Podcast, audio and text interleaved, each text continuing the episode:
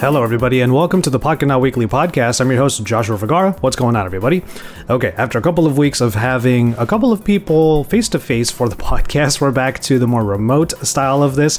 Uh, it was really great to have TK and Jaime for the last couple of weeks, but now we have Nick Gray back on the show, one of our good regulars, and really happy to have him back on. Of course, Nick Gray is the editor in chief of Phandroid, and we get together to talk about quite a few Apple things in the last half of the show. However, uh, I do check in with Nick. I haven't talked to him in a little bit, so I make sure that we talk a bit about where we are uh, currently uh, just in 2020. I mean, we're nearing the end of the year, so I thought we would check in and just uh, talk about what we've been going through lately and maybe just have a discussion that hopefully some of you might be able to find kind of useful. But if you're looking for a little bit of Google or let's say Android news right after that, we do spend some time reacting to the Google Photos announcement that happened uh, late last week, uh, in which high quality uploads, unlimited high quality uploads, are going away unless you have a Pixel device. We have a lot to say about that.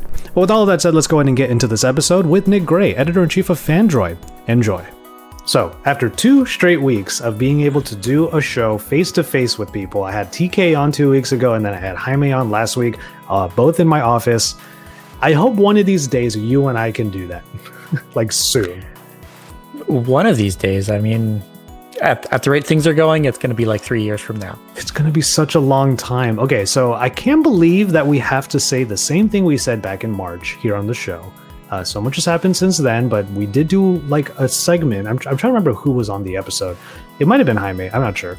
But I remember we did a small section on the show, just literally telling our audience, guys, stay in, uh, stay far apart from strangers and from other people and for goodness sake just just just wear a mask. Like wear a come mask, on. Man. just wear a mask. It's not that big a deal. Um, and we, i get it. We're close to like some sort of a vaccine but the cases have been running rampant especially here in the us it doesn't matter where you are. They're going bad in a lot of places honestly. Um, so yeah i mean make it like do your part to bring back we can make a hashtag, I guess, like hashtag bring back live shows, in person shows. bring back regular life. Yeah, where bring back, bring back life. Honestly, because I let me ask you this: like, I mean, you, I've had you on the show before, Nick Gray back on the show, and I've asked you about like how you're coping with all of this stuff and whatnot. Now we are maybe like two, maybe three months away from the last time I asked you that question. and is it same old, same old, or like how how are you coping with now month eight of what we're going through? it feels like month forty five, but yeah, only month eight. It's I don't know. For I think I said this at the beginning when all of this started going down. Like my day to day really hasn't changed much. Same. Um, like Ish. our when everything happened, our girls, you know, they shut down schools, so our, our daughters, you know, came home from school, and you know, we're trying to figure out that. This fall, they had the option to go to school uh, or stay home. We chose the option to stay home just to add that little extra security around our family, create our own, you know, mini, mini bubble. Um, but yeah, I mean, things really haven't changed that much. I I work from home. I worked from home before. I work from home now. It's just I, you know, we've missed quite a few conferences this year that were canceled or postponed or uh, pared down significantly, and then all the product launches that we typically travel to. I mean, typically I would be traveling at least once, if not twice a month, to go to an yep. event and not being able to, you know, see devices in person when they launched. I mean, like these iPhones just launched, and typically there's an Apple event, but tech reviewers haven't been able to touch the phones until their review unit shows up rather than on the launch day being there with you know a thousand other people and getting their hands on it and getting a firsthand experience with the devices uh, so it kind of changed the game for work a little bit but I don't know, some of the events that we would typically go to turn to online events and some of them that you really didn't want to travel for kind of was a little bit easier in that sense, I think. Um, you know, you're traveling to events where you know it's not going to have the payoff for you where you can just have a virtual event. You're like, yeah, as long as you send me the device, it'll be good. Who knows? That's really where we all have ended up, huh? It's just because we can't even go anyway, we're all getting mm-hmm. kind of spoiled by this whole like yeah, just send it. and it's just send it over. But the thing is, it's been overwhelming, as I'm sure you and I like have said on the show before. But you and I have been talking like little bits yeah. here and there. Um, this is this is the best way for me to put it. Like, you know, well, not like anyone would actually be able to to see these things, but you would know that we are overwhelmed by the amount of work and the amount of products and the amount of announcements that we have when we are when we're not even talking to one another. I think this is the most that Nick and I have said to one another in weeks. yeah, I mean, we're usually chatting every day, at least sending a couple messages back and forth. But yeah, this I think the last two weeks has been. I know I felt I know, just sp- just sporadic. I mean, yeah. But honestly, like, there's to give you a sense, like at Phandroid, I typically handle I handle all the video content for the site. And I typically handle the overwhelming majority of the reviews that we do. But we got so many mid range devices this year that I actually packed up a box of seven phones and sent them to one of my editors and said, I don't even have time to do videos for these. So you review these. I sent him seven phones and he's like, okay, I guess I'll do like one a week. I was like, man, you can get through a, a full review in a week. Like, because when you do a video and I, I i write a script for the video and i have to shoot and then edit the video but then i also have to take that script and transform it into a written review for the site. Oh yeah. Edit that make sure it's actually legible because when you write a script it's not always legible. You know the words that you need to say and it doesn't actually need to make that much sense on paper. Completely different ballgame when you're writing it for a site and then you start having to format it and then you have to take pictures for it and then you have to get a couple you know build up the links inside the article and get it it's just so time consuming and sometimes i'm like you know i'm not doing a written review for this one or i'm not doing a video review for for a certain device just because there's there's so much to cover mm-hmm. it got it got weird this week because i mean just speaking personally and we can get into a little bit of creator talk here in a second but i'll just mention that this week has been odd because I have been working on stuff that has nothing to do with smartphones. Like I finally did content on like a game console for the first time ever. And all I did was unbox it and just give some first impressions. And I was like, it's one of those things where as a as a sort of content creator in the tech world when you want to branch out into other categories it's really intimidating and it's really daunting and it also you end up doing the thing that well nick used this word um, to message me one time, you procrastinate a lot because you don't know if you're actually equipped or geared to get that particular content done. That's at least my thing. Give me a smartphone, like maybe, maybe, maybe a few smartphones, not the dozens that we've gotten over the last eight months, but give me a few smartphones and I can get those done nice and easy. Like it's actually not too hard for seasoned veterans like us. Yeah, you have a routine. We're seasoned veterans. But then you give me something different like an Xbox Series S or a PlayStation 5, which I which I pre-ordered both and both came in this week. I had no idea how to approach it. And it but but this is the thing. I felt like I had no idea to approach it, but we all know tech is tech. I we know how to approach these things we just haven't pointed the camera at something other than a phone in forever. How many angles can you get of a phone? Yeah. No, and that's the thing. Like you you do have your routines as to what you're looking for. Like I every time I do a review, I have a, a running shot list that I need for every device. And it's about 15 different shots that I know I need every single time. So I start off with copy and paste these 15 and then based off of my notes, I know, oh, I need to get this in the software. I need to get this specific thing on the hardware. And then you, you know, you finish out your shot list.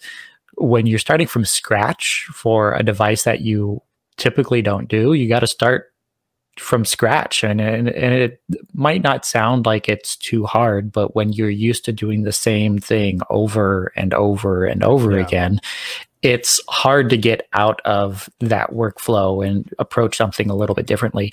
That's why typically when I've been, and I don't do it much, when I get outside of the smartphone space, I typically turn my videos more into a vlog style and I'm, mm-hmm. you know, just walking you through it as I'm walking through it because it means I can show my throw my shot list out the window and just talk to the camera a little bit more and get the you know the personal experience of how the device actually works for me rather than getting in detail about all the details and the specifications and you know all the the minutia that it, not just seasoned uh, content creators and bloggers get into but also what is expected from seasoned a seasoned audience who reads three to four reviews about every device, even though they might not even be thinking about buying it.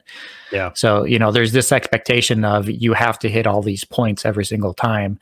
And then when I get into stuff that I don't cover, I'm like, ah, expectations out the window. Let's just have fun with it. You know what's funny though is um when it comes to the gaming community, I know that there are this is true for every community, but I feel like the gaming community might have the most radicalized of these people, the gatekeepers, in a way. I got a couple of really interesting um, comments. One on the Xbox video that said, "Oh, he's never he's um oh he he he's never owned an Xbox before, and then he got a Series S, uh, just taking up the consoles when us real fans weren't even able to get one. it's just like, like wow, I bought it like down. everybody else. Yeah, it's like, but I said in the video, like I've never had an Xbox before. I've never really been a big fan of Xbox, but I thought I would try this because it's like a new frontier with the digital editions and all that stuff. And the comment was just like, "Well, uh, us real fans couldn't even really get it. This guy's just a newbie." Um, so there was that. And then on the PlayStation, maybe 5, he just didn't have enough money to buy it, and he's kind of sore about that. Maybe so.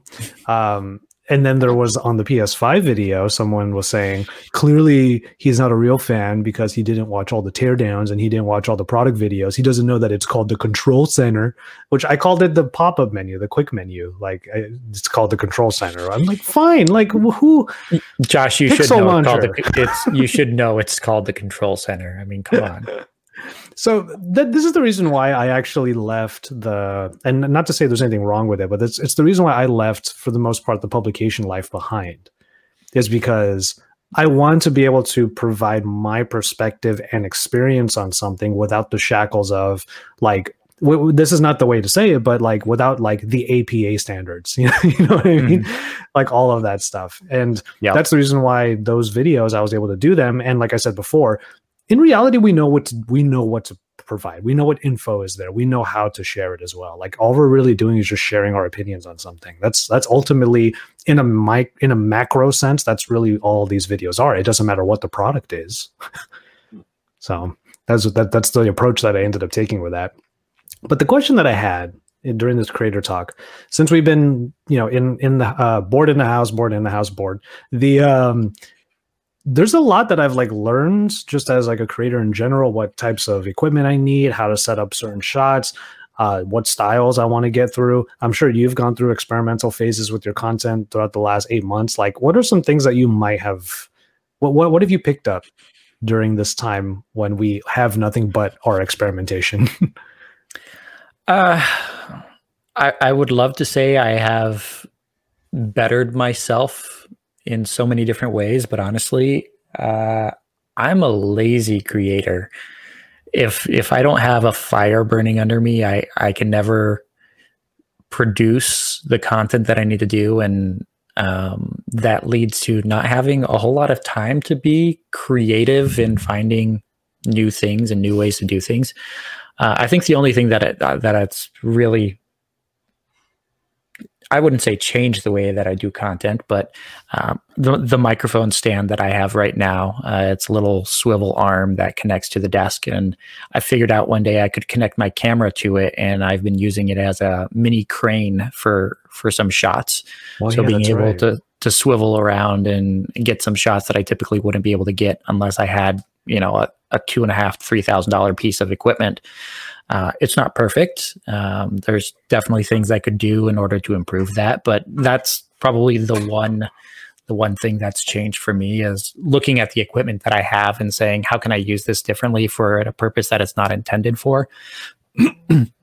I've also used it as a, um, um, a top down uh, tripod uh, for for some unboxings and stuff like that because it can get mm. about you know a foot and a half up. And anyone who's tried to get top down shots with a regular tripod knows that's a exercise in futility unless you have you know a more expensive tripod with a with an arm that goes straight out. Typically you're yeah. getting you're getting the shot at an angle or the tripod is resting on two legs and balancing in a weird precarious way.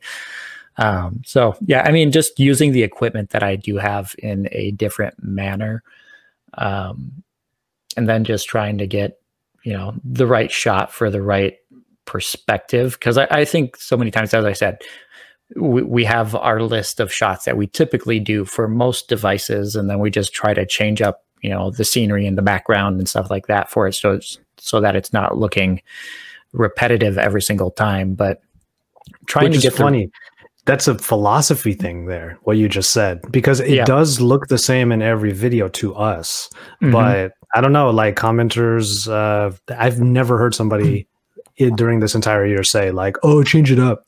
I want really to change it up because, or, or else I get bored with it. I yeah, mean, yeah, which is which is valid. I'm just saying, which is totally valid. But I mean, if you look at if you look at anybody's videos, you can start recognizing where they've shot their videos. Like if yeah. if you composited all the shots that we did uh, that you do, Josh, in in your studio or at, at, home, you could probably recreate the inside of your house or completely recreate the inside of your studio in a you know a 360 degree model with all yeah. the shots and the photos that have been taken. Uh, I take things a step further because I do camera comparisons and I do a lot of pictures inside of my house. So you can go look at the entire inside of my house with all the different camera comparisons that I've done.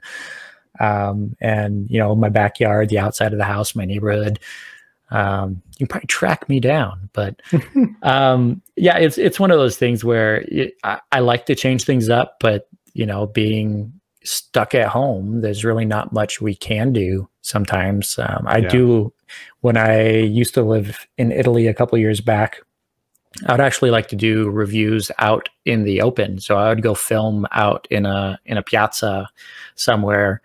Uh, there was there was a open uh, open air uh, fruit and vegetable market that was probably about a kilometer away from my apartment. So I would drag all my gear out there, wow. and it it was just like it was when I was just starting to get into full length reviews and you know doing B roll and voiceovers and everything. Uh, but being able to put your phone, you know, right next to a fountain, and then you know film the phone with the background being you know 50 people just walking around and mingling and you know eating at cafes and stuff like that um, just gives you a little bit different perspective and yeah. make, can't wait to me, do that again makes like me it. miss real life man yeah yeah it really does I've I've actually resorted just my coping mechanism. Uh, like it's been a growing coping coping mechanism for me has been to watch other people's travel videos. so I've just been experiencing. There's one guy who's very popular on YouTube, uh, Strictly Dumpling, Mikey Chen. He actually moved to South Korea uh, because he wanted to get away from the rising cases in the U.S. So he's like, I'm going to stay here as long as I as long as they let me. and if they kick me out, I'll just go to another Asian country. Um, but yeah, he's just been like running around eating all the Korean food, all the food in Seoul. Um, but yeah, but but you're right. It, it, I guess in a way, it's not necessarily getting like completely creative or just like completely brand new with our content it's just finding more efficient ways of using what we have. I know in my case i've moved to a full frame camera and i'm just like it's still one of those things where i look i i i see how my work has improved or just gotten a little bit easier to do because of it. I'm just like wow. Um it is the move that that i think defines my work in 2020 um and to be able to well, do certain things like even just handheld shots because the stabilization on the camera is so good. So I actually am against all the pans and tilts now. I try not to do them as much as possible. I've been looking for a good slider. I haven't found something that's or uh, more specifically a motorized slider and haven't found something within my budget yet that does what I want it to. So mm. um, uh, again, what trying to figure out a way to make it look not identical every single time, but yeah, know, I agree. W- once I get five videos in, every video with the slider is going to look the same because I'm going to be doing the same shots with the slider. So. I remember, yeah, I remember when I first got uh, motorized slider, the one in my office. Like there was always a parallax shot Mm-hmm. And I did one every single video, and eventually I was just like, I'm overusing this like way too much. Um, you know, it's bad when a par- when when a shot is followed by the same exact shot in a different place. Oh, yeah. so you do a left to right pan, but then it's another left to right pan in a different part of your house. no, what you're supposed to do is do a super slow left to right pan, do it in five different locations, and just continue. Like if you have it at the same exact angle, then you just cut it in the middle of the pan and you're just changing the background. So you measure the distance between the phone and the camera and have it all perfectly aligned, and then you just switch between them. Yeah, yeah, that's that's funny. Um, okay, so there's um, I'm trying to think of like what because there are a few things in my head that I want to go through, and I know that we're going to talk a lot of Apple stuff in the last half of the show. So I do want to put a little bit like a couple of what's that in your hand? Oh, the OnePlus Nord.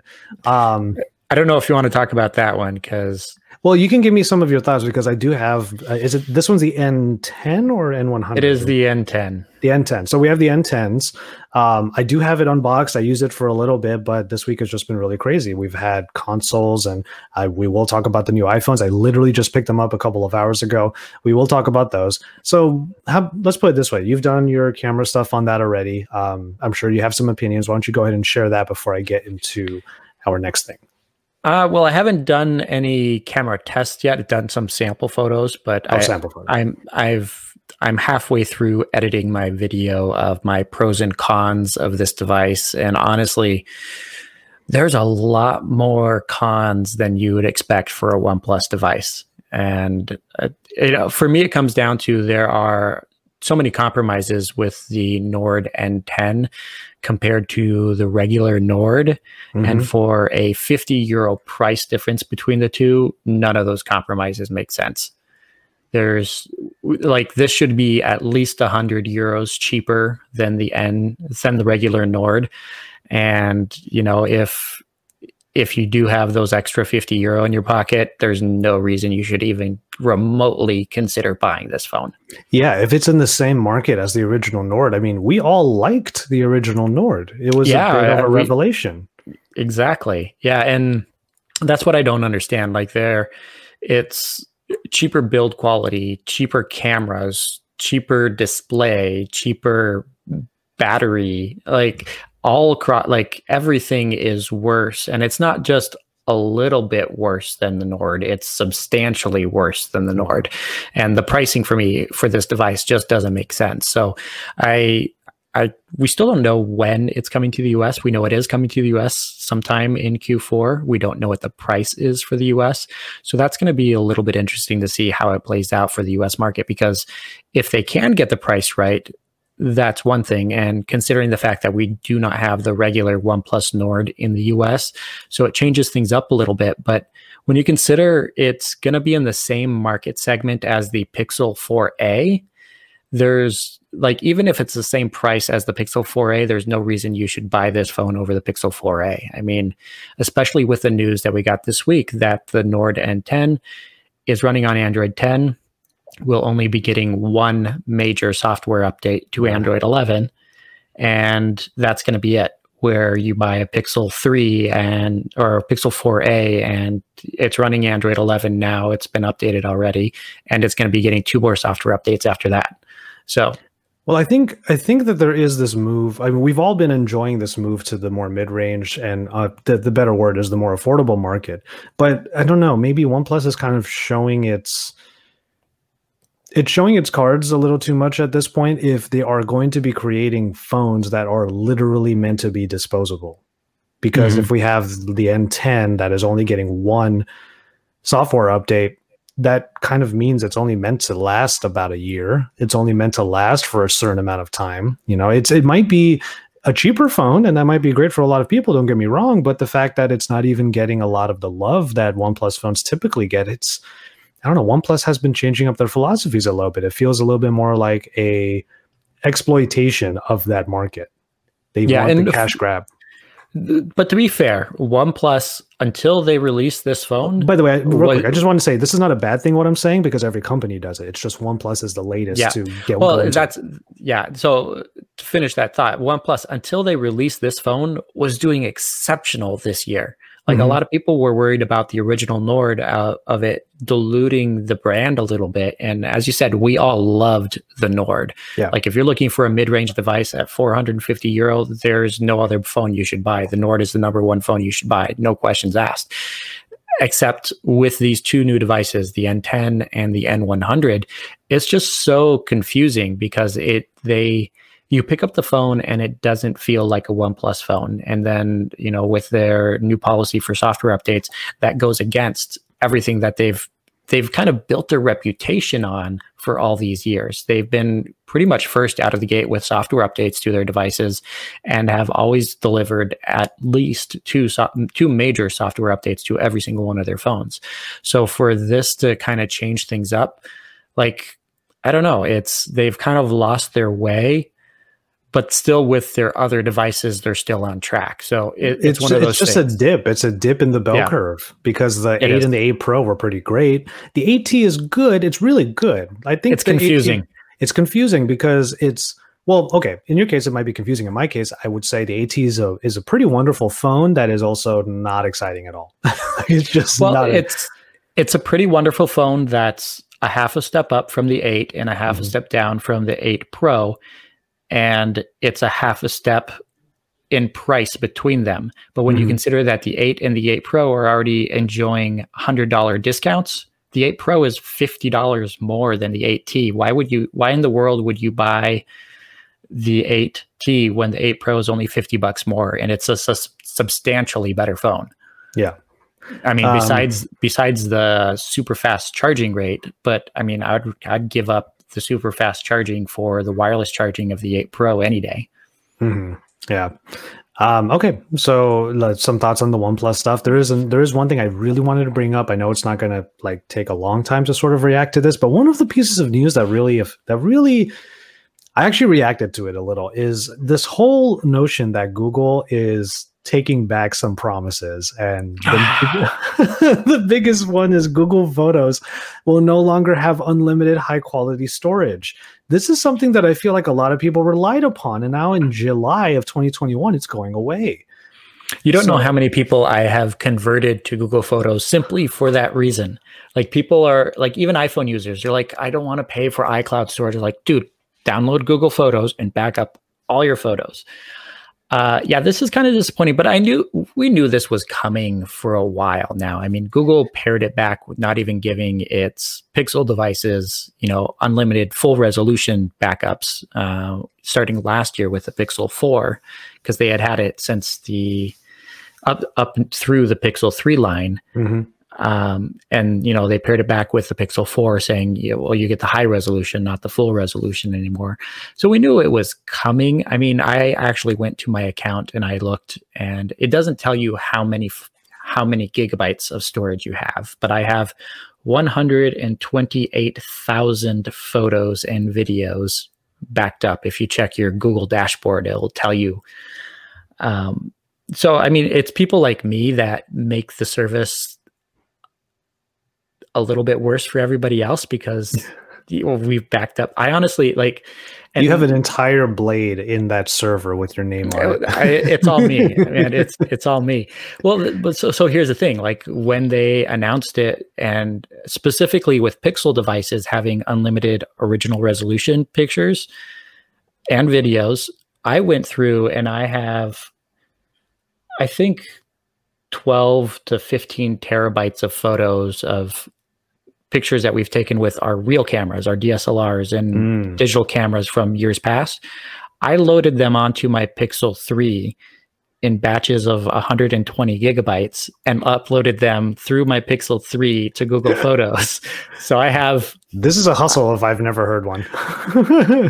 so to to come back to that though. So there is a workaround for this. Google is not taking away unlimited storage for Pixel devices for high quality. for high quality. Yeah. So if you have a Pixel phone, don't ever give it away and you can use that to back up your photos for uh, until they change that policy as well but yeah. it, if if you have a pixel phone or if you want to pick up an older pixel phone uh, on the cheap because let's be honest they they drop in price pretty pretty easily these days pretty quickly uh, you can continue to have unlimited google photos at high quality not original quality but from now until they change that policy yeah, you did that last part is the part that terrifies me because I Until. mean we've been yeah we've been seeing things. This is one of those things where we talk about it on the YouTube side all the time, where we can rely on YouTube to be one of our main sources of either income or work, um, or at least you know just a platform for getting into like better versions of income. But one day Google can just straight up say like, you know what, YouTube's just going to be all cartoons now or like they can just like mess with the entire system and screw us all over. Um, so something like this and the death of Google Play Music, uh, GChat is now like like there's all these moves going there. Like I I was actually kind of sad that Allo went away because honestly, Allo could have been what Telegram is to us now, and. Mm. The the thing that I hope never happens, and I mean this, this is the one that would actually make me very upset. I use G Suites so I am in I am in a certain I'm in a certain subset of people who actually pay the money and get the perks that I need for my actual accounts. I do use Google Suites uh, in order to work my domain and to have all of the G uh, Google apps for my domain, joshuavergara.com. One of the perks of that is unlimited one storage, unlimited drive storage. It's just part of the price. Um, and it's not. Technically, no. Technically, you're supposed to have four people on your account, but they don't monitor it. So I, I actually wrote an article of how to get unlimited Google Drive storage with G Suite because oh. they don't monitor it.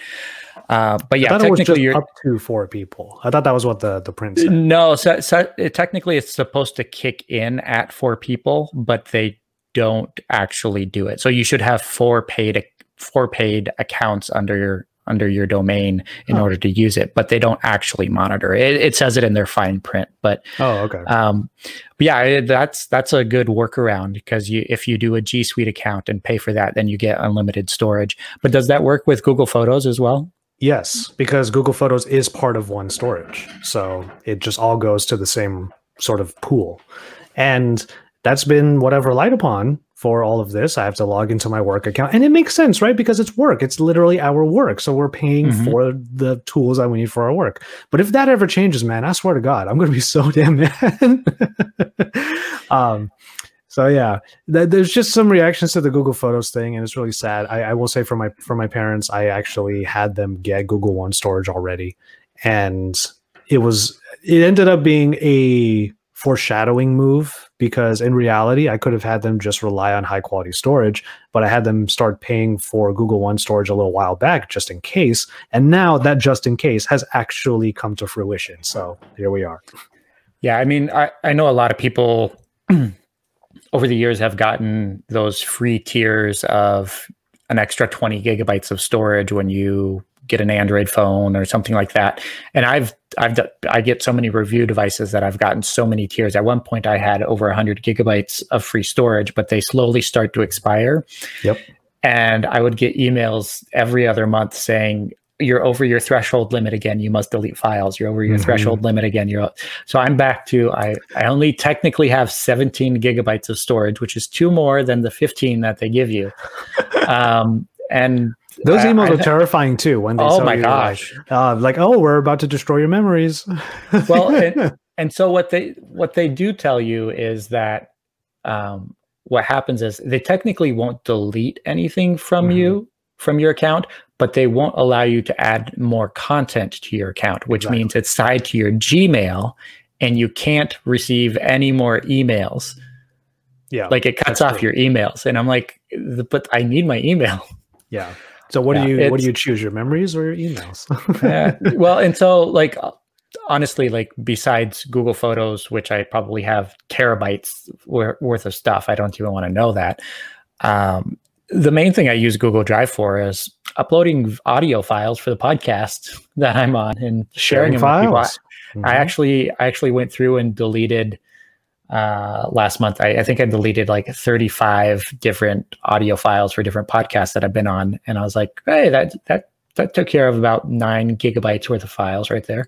and you know what? Google Drive is still going to be what I prefer over like the iCloud or anything like that. Um, I even just got a notification on my 12 Pro that I because I did the kind of the dumb thing. I'm trying not to do it this time.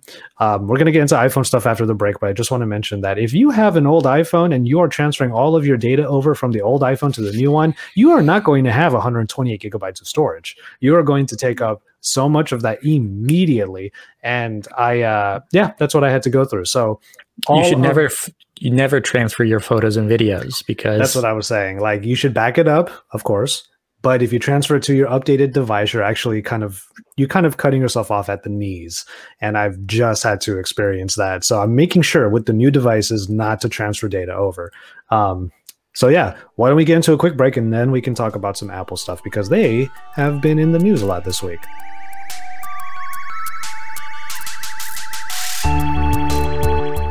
Here we go with the ongoing segment here on the uh, Pocketnow Weekly podcast of JV does not like big phones because um, I really got to say, like I've had this conversation with TK so many times already.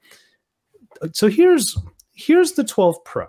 Okay, this is the 12 Pro, and I know that this is an audio podcast. This is really just for Nick's edification. Um, so let me just let me log in. Let me let me uh, get past the lock screen real quick.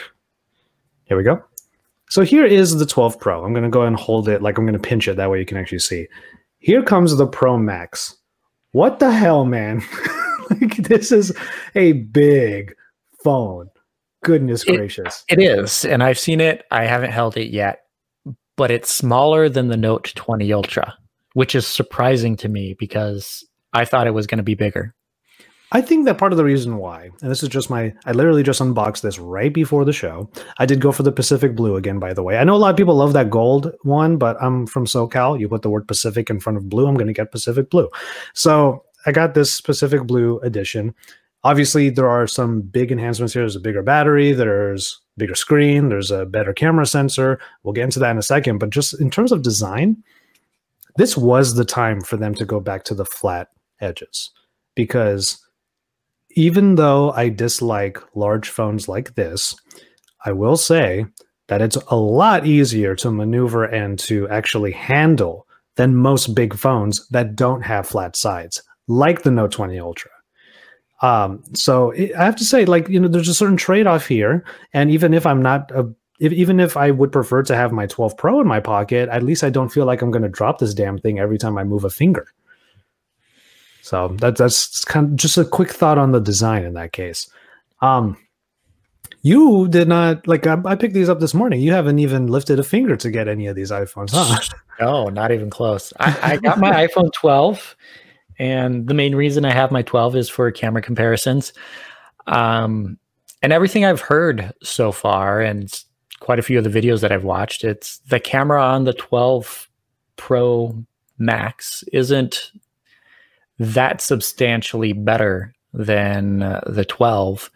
Uh, so I don't think I'm missing out on much. I mean, I, I could definitely create more content with having another device, but honestly, the uh, the majority of people are not going to be buying the 12 Pro Max. The price is just ridiculous.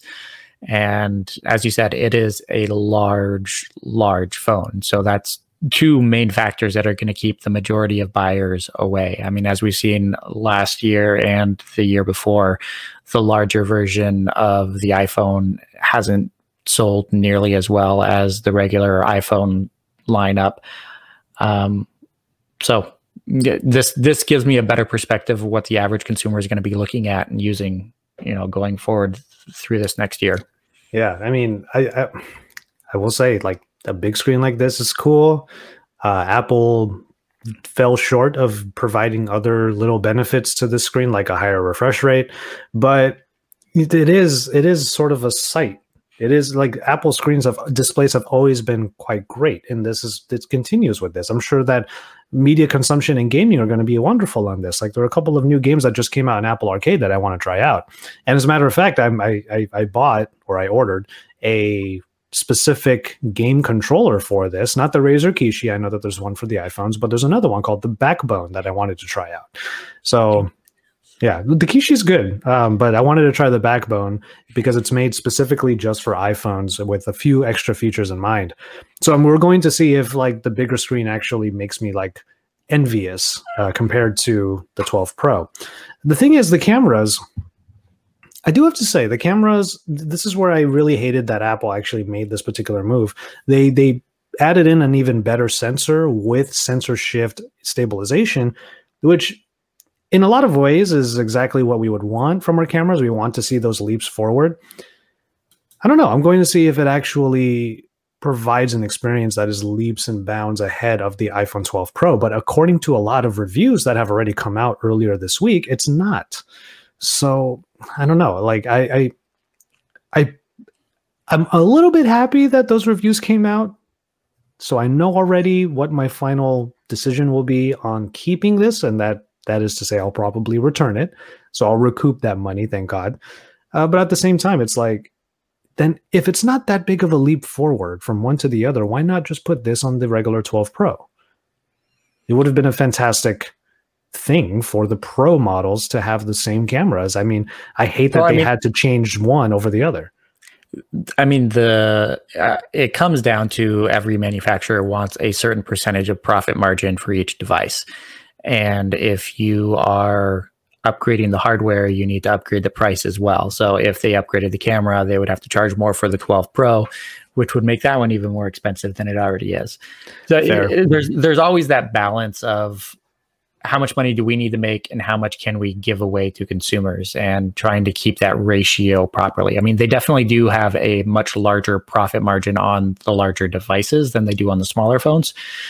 But they still need to recuperate, you know, their R and D costs and everything like that. And I'm not, you know, Apple is still, I think, the richest company in the world, so it's not like they would be hurting any. But this is one of the reasons why they are.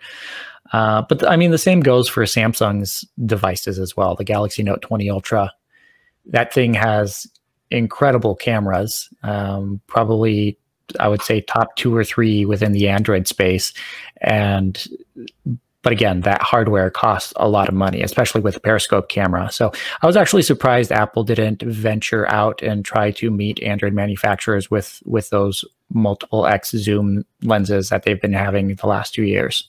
Maybe like a times five but if they want anywhere more than that, I would think like Apple's kind of hmm. lost it all of a sudden because they usually don't do those features where it's like ultimately useless for most people. mm-hmm.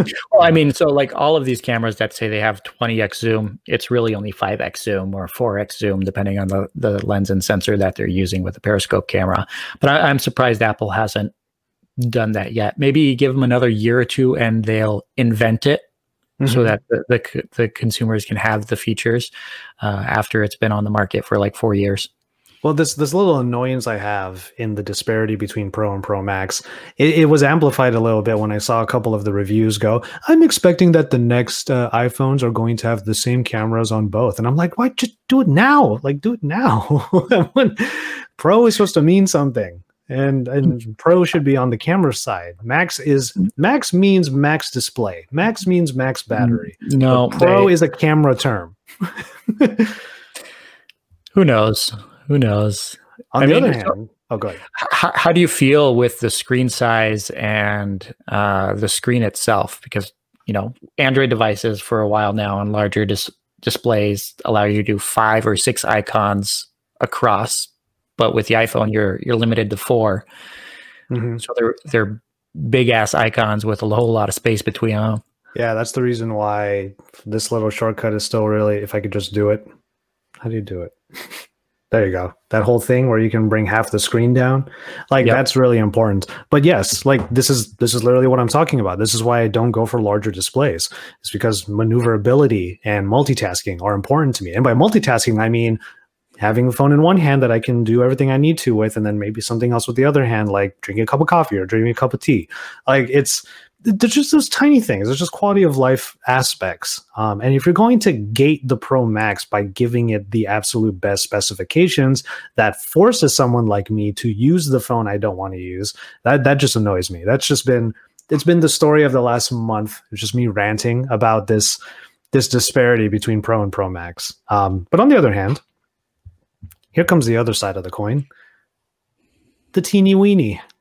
Here's the uh, here is the iPhone Mini, iPhone 12 Mini, lowercase, as we learned. Um, iPhone 12 Mini, the M is lowercase. I there's a certain diminishing return when it comes to anything, whether it's the size of the uh, whether it's Pro Max or Mini, because on the Mini, yes, this is a very pocketable, easy to use, high quality of life maneuverability phone. But now that I've had the 12 Pro, which is kind of like that perfect sweet spot in terms of size and features for me, this actually feels a little too small almost. like you just can't win with me. Like I, I already know what I want, but you just can't win with me on these minis and maxes. um, but yeah, one thing I will say about this uh, 12 mini though, this green, I thought this green color would be better than this. Like this is a little too light. Do you have the green? I have the green for the 12, yeah. Yeah. Yeah, that's the same. I'm no, no. Like it looks, it looks a little washed out. It does. It does. Like it was overexposed. Um, yeah, they're like bump up the exposure just one more point. One more point. no, and uh, for what's the size difference between the mini and the XR? I don't remember. Oh, and the XR. Um, let me check. Because you had the XR earlier this year, right? No, no, no. Never had the XR. Um, I had the 11 Pro and before that the 10s Max. And the 10s Max was me truly learning that I did not like huge phones. Um, mini. Oh, you bought the XR earlier this year in red. XR, no, I did not. I the only one I got was the 10. Well, I got the iPhone 11 for ISA, but that one was red. Um, but yeah, that's it. Um, okay, so let's look at these specs. So the 10R has 6.1 and the 12 mini has 5.4. Uh, it's literally like it's it's iPhone SE size without a home button. Yeah. So it's I mean it's nice. I mean it's a little display. I mean this color. I guess the iPhone 12 and the 12 mini have like the lip. Does yours have this green lip around everything? Yeah. So it has the border. So it's not quite going to be like the all about the screen type thing. You're still going to get a bit of that design cue, and that's fine. Like I like the the the pocketability of this is very high. I like it. I'm, I, it does have still a nice looking Apple display, this Retina display, and it's it's a good time. Don't get me wrong. I just don't know if I would use this already having a 12 Pro. And this is literally me like like someone actually said when I said I was going to pick up the PS5, someone tweeted at me and said you didn't have to flex. I'm flexing all over the place right now. I have 3 iPhones right now in front of me and it's I'm actually and not I, I, asked you before the show, why do you have that many iPhones? one tech reviewer to another. There's no reason for this. I just wanted to I just wanted to try the Pro Max. I, I'm genuinely curious about the Pro Max. Despite my rants, I'm genuinely curious about the Pro Max. And I really want to see if the, the camera is going to be amazing. The one thing that it does have that I think is going to be pretty dope is the stabilization. I've seen uh, I've seen examples of the video coming out of the Pro Max, and I thought, wow, that's that's pretty cool. And I've been doing my own little experiments with the 12 Pro because, as you know, Nick, we've heard from a lot of people that in our tech space that they actually use the 12 Pro as a bit of a on the go in a pinch B-roll cam. And I wanted to see if that was actually true. So I filmed the majority of an iPhone uh, of an Apple Watch review using it, and then I actually filmed the 12 Pro Mini uh, just a quick vloggy style 12 Pro Mini uh, wait, 12 Mini uh, unboxing using my 12 Pro. Uh, so yeah, it, it's as far as video is concerned, the iPhones are kind of second to none. There are some very close competitors in the Android space, but as far as just turn it on and hit record, it is it, it is second to none. I feel like. Um, so I want to see if the Pro Max actually enhances that to a significant degree. So I, I'm going to do the camera test on it. My my only comeback to that is you will always be able to tell a smartphone video apart from a real camera video. Oh, absolutely, absolutely. E- even Sony's thousand dollar point and shoot cameras with their one inch sensors, it's complete different ball game when compared to smartphone video. And it, honestly, it comes down to the sensors that are used, the size of the sensors, and the lenses that are used, mm-hmm. uh, and the depth of field. And there's there's no way around it, and there never will be because it's a physics problem that can't be solved. Yeah, hundred um, percent. There's not going to be as much depth of field. Um, there's also the other thing that I always say. excuse me. The other thing that I always say is the exposure shifts because if you don't lock down your exposure and your focus, all of that shifting is a dead giveaway it's that you're using. Dramatic. Mm-hmm. Yeah. It's a dead giveaway. Uh, but yeah, just in terms of just sheer, like even just like bitrate quality and detail, iPhone video just it's just up there. And I'm not even trying to get into like the HDR shooting because I'm not an HDR guy. Like it's just not really what I shoot with. And not even that, it's the whole 6K, 8K problem do you think a majority of the people who watch this content even have an HDR capable television or monitor? Like probably not. Okay, so let's let's be clear. The you should never be recording in HDR because if you do and you send it to somebody who doesn't have HDR, they can't they can see it. It just looks like crap. Yeah. Because there's no way to convert it. So like if when you watch a TV show on Netflix or Disney Plus and it says HDR next to it, if you don't have an HDR TV, they they serve you a standard video file because if they served you the HDR file, it would look like crap. And that doesn't happen when you record in HDR. You don't get a standard video file along with it for somebody to view the secondary file. You have that one video file. And I think we talked about this earlier this year. I, when the uh, S20 came out earlier this year, I I turned on HDR and started recording videos and was doing my camera comparison. And then as I was editing, I was like, I can't edit this thing because yep. I can't, I, I don't have an HDR monitor. And anyone else who might not have an HDR monitor wouldn't be able to see it properly. So mm-hmm. uh, it, it's one of those things where, yes, it's great to have this technology, but there's, there's no fallback to it. If, if you have this file, everyone who uses this file has to have the right technology in order to view it. It's so it's so it's nice. Not, that, it's not like a resolution change. Like 4K can downscale to true, 1080 true. or 720. It's a completely different viewing technology. It's it's uh what's the term I was looking for here? It's it's so nice to have for a super small subset of people. And those people are the ones, like I said in a Xperia 5 review or video that I did recently. This is one of those tools or one of those features that are only for the people who are already looking for that feature. Mm-hmm. And more likely than not, if that if that kind of feature is very important to them, they already have ways of achieving that. Yeah. It's like 8K video capture on smartphones with Samsung's devices earlier this year.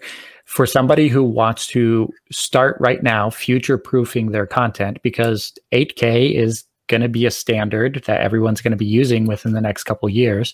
If you want an 8K video now that you can watch still and have that resolution in 20 years, great. But you're not going to be able to enjoy it now because you don't have an 8K display unless you have you know a twenty thousand dollar TV sitting at home. And I would even say I don't think 8K is going to be that is going to be a big standard for longer than two years. Honestly, I think it's going to take much longer than that because it's already hard enough. I don't even have a 4K television. Like none what's, of my television. What's with you? I'm upgrading it finally because I, I got a 4K console. monitor right here. No, so like for for HDR, I think it's coming to devices really quickly. Like yeah. pretty much every TV that's being sold right now has HDR support. I would say any phone over $600 has HDR support. The issue is you still have billions of devices and billions of TVs that aren't going to be upgraded for 3 to 5 years. So once you have I would say at least a 50 you you need that 50% mark where the install base of all displays and monitors and everything on smartphones, computers, uh, and your TVs are at that 50% mark, that's when you can start actually using HDR content for us producing it. Mm. Okay, that's fair. Right? Yeah. Because then uh, you know then you know at least 50% of the people will be able to enjoy it in the way that we're producing it. Yeah, and, and to be fair, if Apple is only looking at their own ecosystem, then HDR is going to be more prevalent, especially for people who get any of the 12s. Even the 12 mini has an XDR display. Well, but I mean, if but if you record, yes, this is true. But if you record an an HDR video on your 12 and send it to your wife who has an 11, yeah, that that's right? crap. like the, the, install base for Apple devices, this is their first generation of HDR content, and and for the HDR displays, I don't think they're does their I forget how expensive their Pro monitor is. That I, I was just about to bring that up. Does like, that even have HDR support? I don't know, but I'm curious now because like, that, that did come to mind. You, I mean, it has to, right? Like, um, I don't know. Like, it would be it would be ridiculous if you like dragged it over to your Mac and you wouldn't even be able to edit the video because it doesn't have HDR support on that monitor. Bro, it's called. It's I literally called. It's literally called the Pro Display XDR. So yes, it, it has. It's got to have HDR. Um, but yeah, wow, I'm looking at this monitor with the with the cheese grater backing. Um, yeah. all right. So now that we've brought up the monitor, I do want to spend a few minutes. I actually want to get somebody on over the weekend for one of our IG live reactions uh, because I know that you and I are probably the last people who should be talking at length about Apple's M1 because we're not Mac people. We're not Mac people, but I just talked about it with Myriam on her podcast yesterday. So, so tell me what your thoughts have been because I'm I'm really interested in it. We have we know people in plenty of different places across the silicon, not silicone, the silicon spectrum, and everyone is everyone is is just slightly incredulous to the claims that Apple is making with the M1. We're not saying that they can't back up those claims. It's just we don't know yet. Yeah, and it's this. I brought this up on Myriam's podcast. It's you know they they did in the fine print say what they were comparing it to when they mm. were showing you know X times more powerful, um, and it wasn't necessarily the latest and greatest chipsets from Intel. They were last year's chipsets. So even Intel's chipsets were like ninth gen. Uh, yeah, I think so. Okay. Uh, which are so, which are good. Don't get me wrong. Which, which are good, yeah. but I mean, Intel's chipsets from this year are X times more powerful than their chips from last year. Fair. So um, it, it's one of those things where we're not going to really know what what the performance discrepancies are or differences are between these the new M1 chip and Apple's old products. Comparing it to other devices running Windows you know that's not even a comparison you should be making because the whole architecture on the back end is different even though the chipsets you know with Intel chipsets were the same. Um, I, I think it comes down to though we're really not going to see what the true benefits are until software developers have had time to recompile and rebuild their programs specifically for the ARM architecture because until then everything's going to be run as an emulation. So yep. you do lose performance there. Like it's still going to work. It might have some hiccups, but we're not getting the true performance because the system itself is emulating it.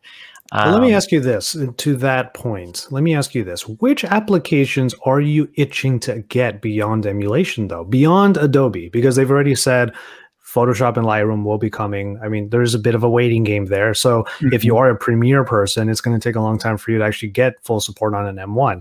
Uh, but beyond the Adobe suite, like what else? Because they they were showing off apps that I did not expect um, they put up I, I, was actually sort of text ranting to David Imel i was like stop showing resolve.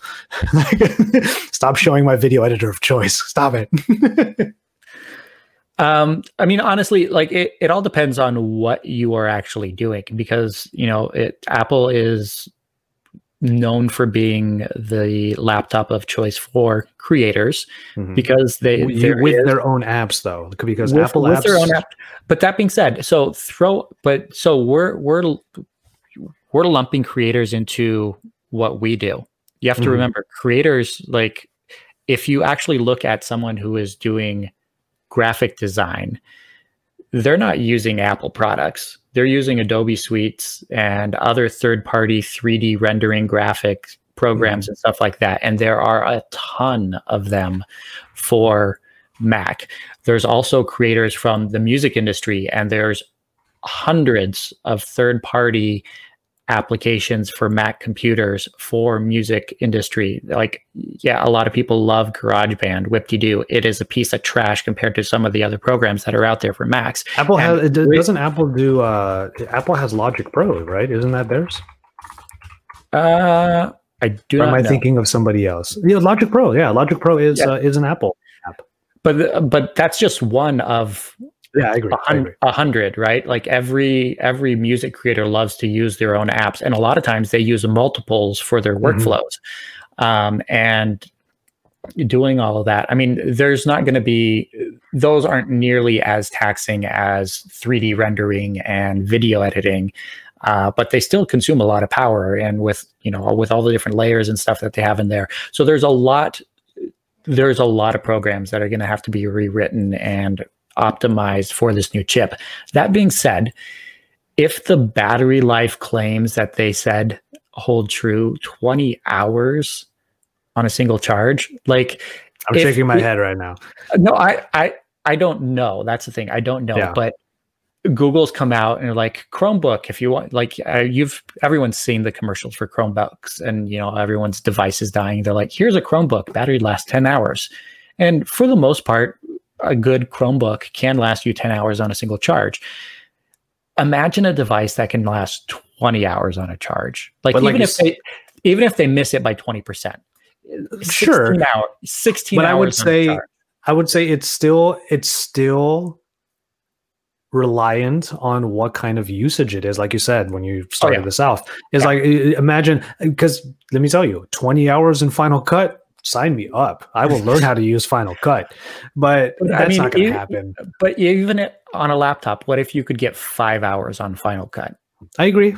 Uh, that would be right? amazing. Even mm-hmm. if it's a quarter of that claim. Yeah, everyone's use cases are going to be different. If you're simply browsing the web and checking Facebook, and you know, if you're a college student, this thing's going to last you a day and a half. Yeah uh, you know continual use. You could go to classes pretty much half a week on a single charge, which would be amazing. Uh, and it's one of those things where it takes battery life out of the equation anymore, right? Like mm-hmm. when uh, with smartphones, anytime that we get to a device where at the end of the day you still have 30 to 35 percent like yeah we say it can go a day day and a half two days you can stretch it. I mean, after you hit, I'm no longer worrying about battery life. It really doesn't matter how long the battery lasts, right? Yeah. It's kind of, you know, the range anxiety for electric cars. As long as you can hit that 250 mile mark, I don't care if I can go 500 miles because if I go 250 miles on a single charge, I got to stop and go pee somewhere and mm-hmm. I can charge my car while I'm doing that, right? So yeah. it's one of those it, things where so that you can you can there's a natural plan around it. Yeah, exactly. Yeah. Um, which I which I get, and I and I think that would be great. Even even four hours on Resolve on any of the laptops I've reviewed over the last few months would be amazing. Very much not the case because it's just GPUs require that level of power. Um, yeah. And if the if the GPU on the M1 is as good as they say mm-hmm. for something like, I mean, they said iMovie, and I was like, damn, I haven't heard iMovie in a while. But then they said Final Cut Pro. I was like, wow, like if that's true, then amazing. Like that's pretty awesome. I mean, you could, I mean, I could tell you right now, Isa is so on board because she only really uses Apple apps for all, mm-hmm. a lot of her stuff. Um, she's been using GarageBand for our podcast. She does do Photoshop and and the thing is, Photoshop will be here in Q1 in 2021. I think that's what they said, unless it was Lightroom. I don't remember which one it was. But yeah, but it, the the for people that are more in for people who are less hardcore than maybe you and I, it's mm-hmm. it's looking pretty good already. Oh yeah. So I mean, I I was a little bit skeptical when they announced way back when they said they were they're moving to their own ARM chipset. Um, but we've seen time silicon, and time again. It's called silicon, Nick. Shut up. it, it's one of those things. People on Twitter were talking about that term. They were just like yeah. silicone, silicon, Silic- silica. Yeah, no, that's wrong. Um, we've seen time and time again that ARM architecture seems to be so much better suited when it comes, especially to laptops and tablets to whatever the architecture is in order to deliver that that balance of performance and battery life that you need in order to make a device truly useful and not weigh a thousand pounds. um, I, am still skeptical in a desktop environment as to the true benefits of what the M1 chip would be, because at that point, you don't need to make something small and you don't need to make it you don't have a battery to deal with so why would you not have a big beefy chipset from intel that can you know pull your your house down the street? Because they got some chips that can do that literally. Um, but I mean, I I think this is exciting in a different sense because uh, we both attended the MediaTek summit this week, and they announced new chipsets for their Chromebooks, and uh, I forget the exact names of these chipsets are going to be coming out to devices starting uh, early next year for Chromebooks, but they're essentially based off of uh, the same architecture that a Snapdragon 855 and a Snapdragon 865 from this year. So essentially having the same amount of power as flagship Android smartphones inside of a Chromebook and when we've seen ARM chipsets inside of Chromebooks before, they've always been based off of architectures that are three to four years old. So mm-hmm. this is mm. new architecture as of 2020 and um, 2019 architectures with all of the same power. So just imagine the power that you have inside of the Galaxy Note 20 Ultra powering a Chromebook that is essentially just a browser and also a framework to run Google apps, Android apps inside of it and then you get the power efficiencies that those come with of lasting 10 even longer than that because of the arm architecture. Yeah that's true. Um, so, we're going to be seeing more of this type of chipset silicon starting to come out because um, we know that obviously qualcomm has had theirs. Uh, i forget what the most recent iteration of it is called, but the 8cx. I remember the 8cx Plus. I remember that they named it something different um, because the chipset was slightly modified. But then, like you said just now, MediaTek with uh, with the summit this past week, and then of course the M1. So we'll see. I mean, it would be great to see chips like this actually live up to the hype. Um, and mm-hmm. Apple is one of those companies that most people believe could actually live up to that hype. So we're just gonna have to wait and see. Um, I I was I was I, what I was impressed by, and I think it's maybe maybe it's a given that if they're making their own silicon and they are going to and they're able to really cater the manufacturing to the experience of the product i was actually surprised at the price of the macbooks that they announced. They're actually a little bit lower than i expected. Uh i mean I, they were pretty much in line where where i thought they would land. Uh, mm-hmm. i was I was actually hoping they would be a little bit cheaper because they are not paying Intel for the chipset inside of there, which costs a hundred bucks. So, I mean, it, it, could go both ways. I mean, they do have to do the R and D in order to, you know, design the chipset. They're not actually manufacturing the chipset. It's someone else does. Yeah. Um, so I guess for claims that they were making, I was just thinking, yeah. Oh, okay, that's not bad there there's still costs involved with it. Um, I, I was hoping because it is their own architecture and design that it would be a little bit cheaper than what it came in at. But I mean, mm-hmm. this is Gen one for the M1 chipset, so uh, they're going to get better at it. They're going to produce more of them as they come down the line, which means prices should technically get cheaper in the long run. Yeah. Um, all right. Cool. Well, uh, I think that should pretty much do it. We were able to get through quite a few things in this last half. We talk about Apple. Um, I'm going to get a few. Fo- I'm not going to do a full camera test on the Mini because we know what to expect from the Mini, but I will get a few shots for this first impressions video I'm about to do. This Pro Max, though, I got to figure out where I'm going to go with it. I have no idea where I could even go with it. Probably my usual spots, but I feel bad going, like you said, like we said in the first half of the show. If going to the same spot, same spots, where if, if it gets really repetitive for us, then we feel bad. You know, though, for for camera comparisons, I actually like going to the same spots because if I hit it like for my low light camera shots, I go to the same spots and I pretty much take the same angle every time at the same. I, I go to this intersection where there's a movie theater and a couple other things, so there, there's interesting stuff to take photos of. Um, it actually allows you to, even though it wasn't the same exact night, allow you to go back and compare it to other devices because yeah. it's the same in a similar scenario. Yeah, yeah. like So Well, you know me, Nick. I hate. I just can't. I may hate this about me too. I just hate verses and comparisons. I just can't stand doing them. Um, just from a cre- just as a creator, I just can't stand doing them. that's why I do them for you. Come, All come right. watch my camera comparisons because Josh isn't going to give you one. Well, there, there's your plug, Nick. Go ahead and let everybody know where to find you and what you have uh, coming down the pipe. You can find me on uh, phandroid.com. That's P H A N D R O I D.com or youtube.com slash phandroid for all of my smartphone coverage and videos. Or else, personally, I am on Twitter and Instagram at Nick M. Gray. All right. Um, I forgot to show this during the iPhone talks, but I do have the the MagSafe wallet, and it's flush with the Mini. Um, the, the Apple did a really good job making a branded business card holder. That's really all I use it for. Just because I don't trust any of my That sensitive costs like cards. $45. Yeah, exactly. I don't trust any of my sensitive cards to be in this. Um, but yeah, look forward to everything Nick is up to. And uh, yeah, in my case, you can. Well, actually, you know what? I'm going to go ahead and do the rest of that in the outro as per usual. I almost changed things up this time. I usually do in the outro. Let's go ahead and pop into it.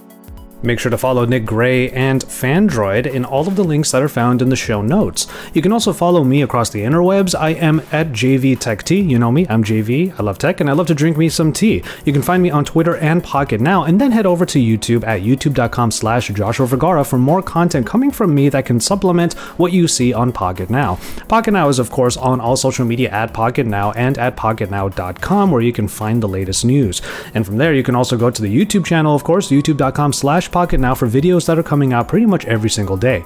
With all that said, we're going to go ahead and call it on this one. Thank you so much for listening to the Pocketnow Weekly Podcast, and we will see you in our next episode.